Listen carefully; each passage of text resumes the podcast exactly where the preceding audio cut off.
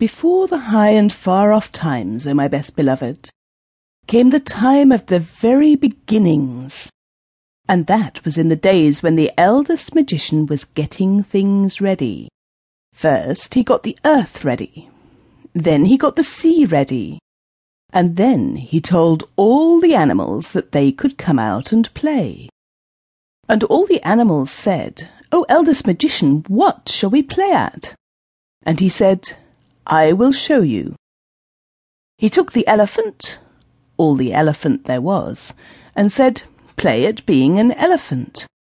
And all the elephant there was played.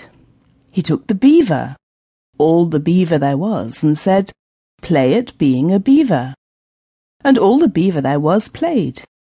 He took the cow, all the cow there was, and said, Play at being a cow. And all the cow there was played. He took the turtle, all the turtle there was, and said, Play at being a turtle. And all the turtle there was played. One by one he took all the beasts and birds and fishes and told them what to play at.